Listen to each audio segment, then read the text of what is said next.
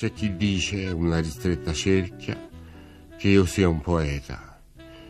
In verità udì una volta al telefono la voce dell'allegria.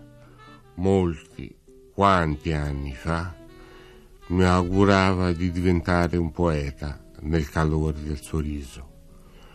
Quando non potevo capire la realtà del miglior dire, del potere della poesia e che essa sta come una pietra o un granello di sabbia. Poi mi ripeto, ho avuto anch'io i miei guai, le mie peripezie. Credetemi amici, miei simili, non è stato facile.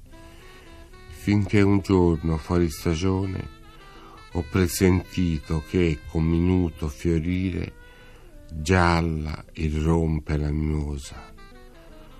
Quasi mi persi in una desueta felicità, come il marinaio, fidando nel vento, giunto all'approdo, da fondo all'ancora, ebbi tregua.